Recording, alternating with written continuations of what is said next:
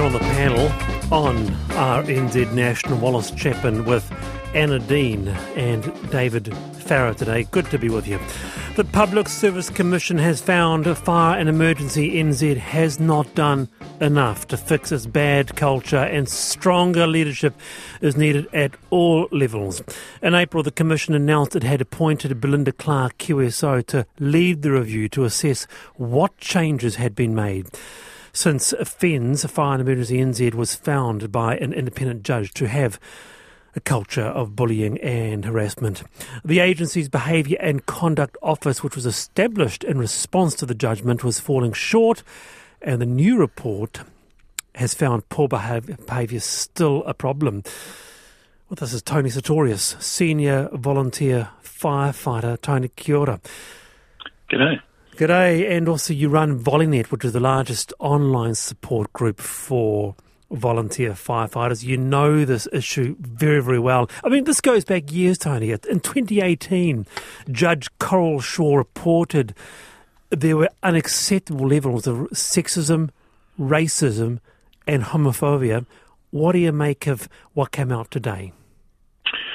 Well, I, I, think it's great, and I think that people who've been involved in advocacy in this area are, are just delighted that um, Belinda Clark has done such a thorough job and such a practical job, actually, at understanding what needs to actually physically change to make things work better. So it's it's really great.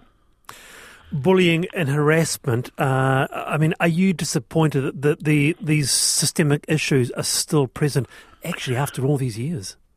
Oh, Look, you know, volunteer fire brigades are, are very scattered physically. You know, there's over 700 of them in New Zealand, and they're in every little small town and place. So they're, they're really different from each other.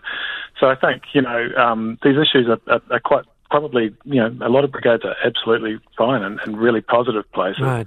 But a few things aren't great, and um, not enough has been done when that's come up in the past. I think that's created quite an unhealthy culture for you, it, it, even got to the stage, I understand, Tony, where Volleynet, which is, you know, the support group of volunteer firefighters online, Volleynet stopped recommending people to FENZ with their complaints.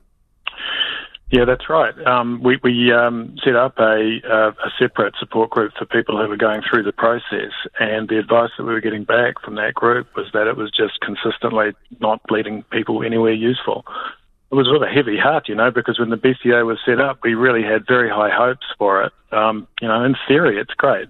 But I think, as the report says, in practice, it just hasn't really done the business. Complaints have been dragging on for months or years in some cases, and just haven't been ending up in a place that's made things better for the complainant.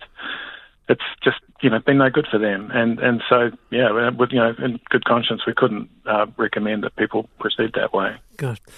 Uh, and that was one of the things one of the reports said, didn't they? It was basically um, the FENZ process was very unwieldy and very slow. You had people, I mean, over a third of complaints a year old, Tony. Yeah, I'm surprised it's that few, to be honest. I mean, I've, I've been involved in a number of cases, and, and that's normal. And, you know, after a year, most often they just kind of futter out. I, I be interested to know actually how many complainants just, just give up and leave before they reach a resolution. I'd say it would be a significant number.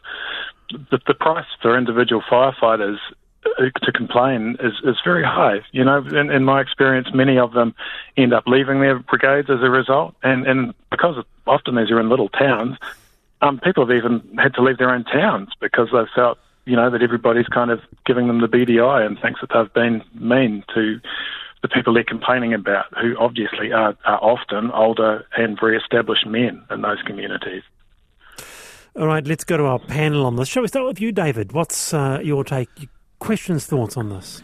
I'd be interested, Tony, in your perspective, if you, you know whether the prevalence of bullying and harassment is around the same for the volunteer brigades and the professionally staffed ones because I guess I have a working theory that we it's not people's main job, it may be harder in terms of standards. Um, so, do we know anything about whether it, it's more prevalent in one type or the other, or if it's a problem across the, the whole fire service or fire and emergency service? It's difficult to have a really accurate picture uh, of of the numbers overall, but I mean, my impression is that it's there are similar issues happening uh, in both services. But you know, I would say that, obviously, in terms of sexual harassment, the majority of the victims of that are women. And there are more women volunteer firefighters as a percentage than there are career fire, fire, firefighters. It's about 15% of volunteers and only 3% at last report for career firefighters. Wow. So, so there are more women in volunteer brigades, um, but often still in quite a small minority. Anna. Yeah, I think it's fascinating, and I'm so grateful for the work that um, all of these people do for our communities all over the country, particularly here in Te Tauihu and um, in Nelson Tasman. Yes, as we absolutely. What looks, yeah, like yeah. another hot summer ahead. Um, I find it fascinating because it feels like these quite systemic changes are happening because more women are moving into these spaces, um, and you know the complaints process. These have been these old bastions, as you say, often in small towns of older white men. And um, I guess this is only a positive move because of this. How might we support the people that are in these places, in these positions, as members of the public? Is there anything that we can do to show our appreciation, I guess? Or... It's a kind question, and I really appreciate it. You know, I really want to say to the public that I think that most volunteer fire brigades in most places are safe and positive environment. That's been my experience of them. But I think that when somebody is willing to put their head up and say that they've had that kind of problem, it's a hard thing to do that, and that would be a, a really great thing if they could be, you know, believed for a start. You know, at least you know taken seriously. Yeah. And, and, and supported because the fact is, you know, uh, uh, there's been a whole, a large number of people who, who have not been well supported uh, and have really paid really high personal prices just for trying to do something positive in their community. Yeah, I, mean, the review heard examples where bullying behaviour, Tony, uh, had been overlooked, downplayed, or excused uh, because the perpetrator is perceived to be a quote unquote hero firefighter or an important manager or a long service volunteer with deep connections into the local community, maybe a union member. I mean, does this speak toward requiring really a whole culture change? Um, yes, I have heard of that dynamic, and I think that that happens within the brigades as well as you know from from the outside community's point of view. Um, particularly volunteer fire brigades often have um, people in charge of them, fire chiefs, who've been in that role for a really, really long time, you know, 20 years or more than that. And that's what I think one of the reasons why um, Belinda Clark's report uh, recommends that there be a five year term limit. That can be extended, but every five years it's reviewed. Just, I think, to bring a bit more vitality and a bit of modernisation to that. Younger volunteer firefighters are, you know, like like everyone else, that they, they have a perhaps a newer more modern point of view about inclusiveness and that kind of thing. Um, and, and so do many older firefighters, but some don't. And, you know, that, I think it's probably one of the reasons why the culture's been quite slow to move. Because that was also recommended, wasn't it? Um, the diversity to reflect actually the general population. Yeah, and it certainly should. And it certainly does. You know, there are brigades in New Zealand that are nearly entirely made up of women and, and, and you know, many other communities just just as you'd hope that there would be. But um, you know, traditionally it has been, as as one of your panelists mentioned, it's been fairly white and and, and very male, and that's um, it, it, it's in some ways it's it's a bit like the 70s or the 80s in some little brigades right. some little places. You know, interesting. Just hasn't just hasn't changed. It's so good to have you on the program, Tony. Uh, I really appreciate you um, uh, explaining this for us. Just finally, I mean, you're a senior volunteer firefighter. You've been in the sector now for look many many years. It's your passion. It's your life. Yeah, nearly 30. Do, yeah. Really, do you still enjoy it? And would you recommend those listening across the country to become a volunteer firefighter? As Anna said pretty important. I absolutely would, and you know, and and I want to assure people who are thinking about that, but perhaps are nervous about it, that there are many of us, many of us who are absolutely determined to create this change and, and want to support you. So yeah, look, I think it's a safe place. We're working really hard to make sure that it is. But you know, FENZ need to do their part. When something isn't right, they they need to actually make sure that the processes that follow that are, are strong and quick and justice focused, you know, actually make things better. I think you know they'll sort it out, and um, we can continue to do what we've always done, which which is just try to do a positive thing for the communities that we're in.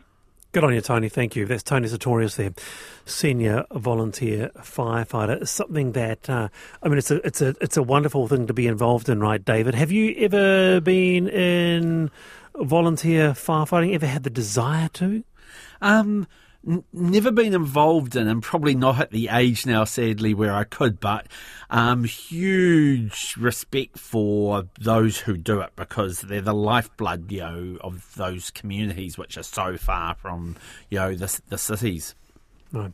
18 past for the panel on RNZ National, Anna Dean and David Farrar today. Well, the rush to pass new laws is eroding the public's trust. This was a very interesting opinion piece today uh, that important bills that merit deep reflection are not rushed, but rather given due attention. So, why the rush? There have been some significant pieces of legislation on the table recently, notably the Three Waters reforms, which will become law, passing its final hurdle in Parliament today with only Labour support. National Act, the Green Party, and Te Pāti Māori all voted against her. Dr. Anne Bardsley is the Deputy Director of Koi Tū, the Centre for Informed Futures based at Auckland University, who co wrote this piece in Stuff. Dr. Bardsley, kia ora. Kia ora. Uh, look, explain this a little. How do you think rushing things is eroding trust? Um, it's really about the processes uh, that don't allow the public to really understand uh, and get their heads around um, what's going on.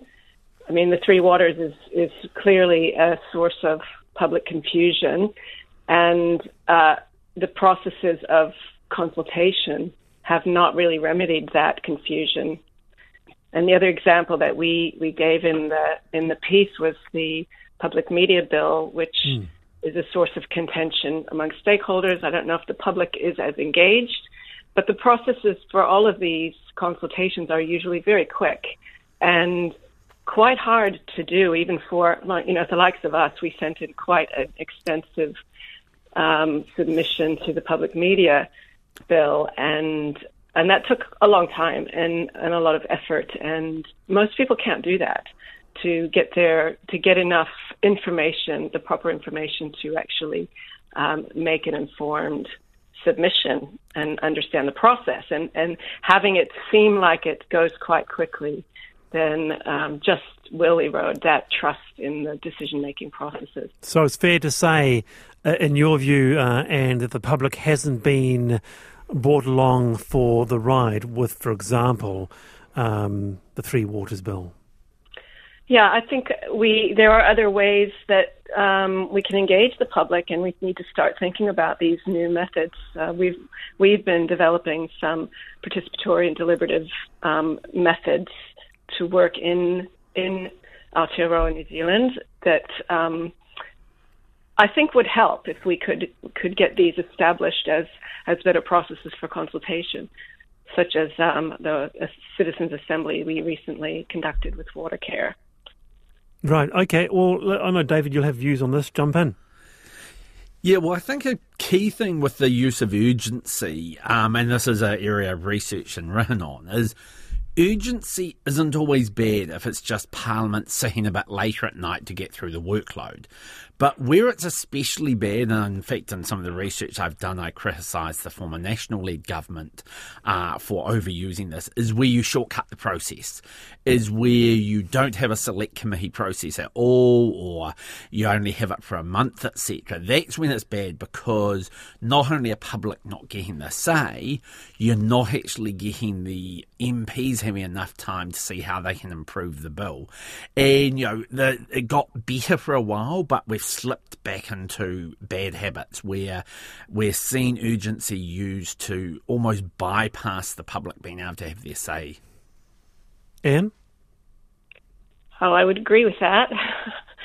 um, and, you know, these are really complex issues where there's a lot of um, values components to those decisions and with the public not being able to get their their head around it in that um, span of time is not going to not, not going to help their trust in the in the final decisions. All right. Uh, Anna Dean. Yeah, hi Anne. It's um interesting. I, I keep wondering how much disinformation and misinformation is playing a part in in a lot of these issues, particularly around the Three Waters bill. It does um, seem like obviously you're not going to get any, every process right, and this has gone through uh, under urgency to actually try and get some kind of resolution.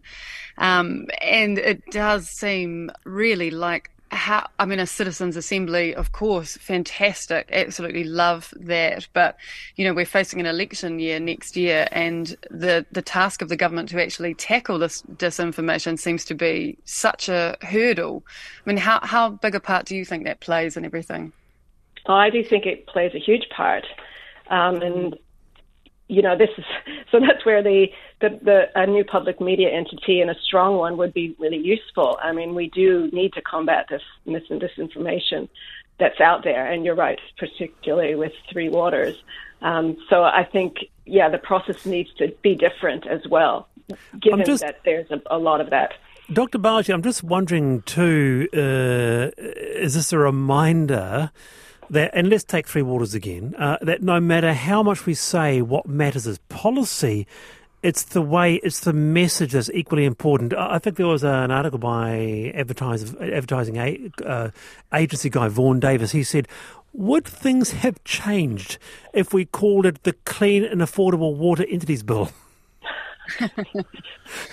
you know, I mean, someone's saying here on, on the text, there's no confusion with me clean up Meola Creek, um, better sewage, uh, cleaner water. If we had more messaging about what it's actually yes. about, might we have gone some way to better public understanding, Dr. Bardsley? I think absolutely. It is those perceptions that are not um, in line with reality, and I think that's you know part of these processes are not it's the messages that aren't quite right. They're not getting to the people and things are being misconstrued in social media. Uh, so pub- public are, are, even more confused and divided over that. Mm. how important is it to have high trust in our democratic model do you think? Well i think it's pretty key. It's not um, it will fall over with without a lot of trust. And you know, in New, in New Zealand, we still do have a fairly high level of trust relative to other places, but clearly there's a lot that's undermining it at the moment. Um, and this mis and disinformation is is also driving a wedge. And all these little pieces, including um, things that seem rushed through when people don't understand or felt like they haven't had their say, is just going to push that further. Good on you, Dr. Bardsley. Kia ora. That's Dr. Anne Bardsley, the Deputy Director of Koi Tū, the Centre for Informed Futures. I want to, just not a poll so much as a snapshot. Give me a snapshot across the Motu there. So this uh, Three Waters uh, bill, uh, it's uh, it's become law, passed the final hurdle in Parliament today. What From what do you know of the Three Waters, do you support it? Yes or no? Text me, 219 zero one. I'd be very interested to know: Do you support it or do you not support it? Text me right now two one zero one. So, from what we know of it around the panel on this, Anna, do you support it? Well, I was concerned that the privatisation, you know, safety measure was removed, um, which is why the Greens didn't vote in support. And already we have ACT talking about privatising. Um, you know, they're already talking well, about that as an some sort of partnership. Some sort of partnership they're talking about. Yeah, yeah, but no, that that's very worrying. Oh, but, look but, at the text go! Wow, yeah, all right, okay. So yes do, or no? We do need to well, uh, yes, we do need to fix this. We do need reform. We need to sort out this water issue. So, yes, in okay, support that's of a it. yes. David Farrar. Uh, no surprise, I'm a strong no, as is now every party in Parliament, bar Labour. All right. Well, we will tell you at five to five to five on our little snapshot poll of uh, uh, whether or not you support, as it stands, the Three Waters Bill. 27 past four, the panel, David Farrar, Anna Dean with me. I've got a question for you. What does Wordle, the Australian Open, Queen Elizabeth, and guacamole all have in common? I tell you, they were among some of New Zealand's top Google searches of 2022. Other search items, uh, other more solemn searches were like for Ukraine locations of interest. There were also questions of how to um, find matariki uh, and how to become single was another one as well. So, um, do you recall, Anna, remembering something interesting that happened this year that got you Googling? Ooh. Um, probably actually recently the, the Black Ferns and the World Cup um, yep. actually piqued my interest. And also, I think a standout was definitely search terms around matariki and meanings and how the public really embraced that and investigated more into the actual meaning of the particular stars. And the, it, yeah, it feels like a very significant cultural moment from the year. It's amazing to go down this list, eh, and I guess that's why I want to talk about it to actually see what a huge year it has been and what just a few words can tell you about a year. Overall, you had locations of interest. If you were to say locations of interest five years ago, people would go, What on earth are you talking about? Or Ukraine, or global fillers, f- uh, figures. What have we got? Chris Rock, King oh. Charles, um, New Zealanders. We had not only Ruby Tui, we also had Clark Gayford for some yes. reason. Uh, That'll be all that yeah. misinformation is in prison. That's right. Yes. That's Ankle right. bracelet, yes. All that. News, we had Costco. Uh, we also had iPhone 14. Uh, we had Tonga. Um, David, what of this for you? Well, Wordle was one of the ones that struck me when I started to see people sharing their responses. I Googled Wordle and was fairly addicted to it for three or four months. I think it's a pity they've cut the list off just before the end of the year because in the last week, I, like I think many other New Zealanders, have started Googling for ChatGPT, which is this amazing, not sure if you've talked about on the platform yet, um, but is amazing AI device where you can ask questions and it gives you two or three page essays in response that you really would not tell there. So in the last few days, I've just seen that go from nowhere to, to everywhere. So as you say, it's a, it's a history of the year. Yeah, and I'm still amazed uh, in food. Uh, number one was guacamole, Anna. Uh, who who think, who still makes guacamole? I mean. A lot of people make guacamole, but I can't. I can't think what cultural moment that was in relation to. I thought it was no. interesting as well. in the in the list there was Euphoria, the um the television show. So yeah. obviously that had a big moment. But guacamole, no. I was I was trying to think what a reference might have been, but it I, just I feels place. so mid eighties. Or maybe that's because I'm recalling my Dunedin flat days where guacamole was all the rage. I mean, focaccia, David, but not guacamole. No. Lots of focaccia no. That's right. Um, very good. You're on the panel. RNZ National. Quite a response too regarding uh, the what do you what do you say when someone is having a baby? One of the things we normally ask a pregnant person, listener asked, is. Um, uh, do you know what you're having yet, a boy or a girl? Is it still okay to ask? Or is that expired binary thinking? A big response. Uh, Sophie says pregnant people get asked the same questions over and over again. Ask a question that really matters. How are you mm. feeling? Is there anything you need? Pregnancy can be bloody hard and scary. Anna? I absolutely agree. I absolutely agree. No, I think that sounds like a very good idea.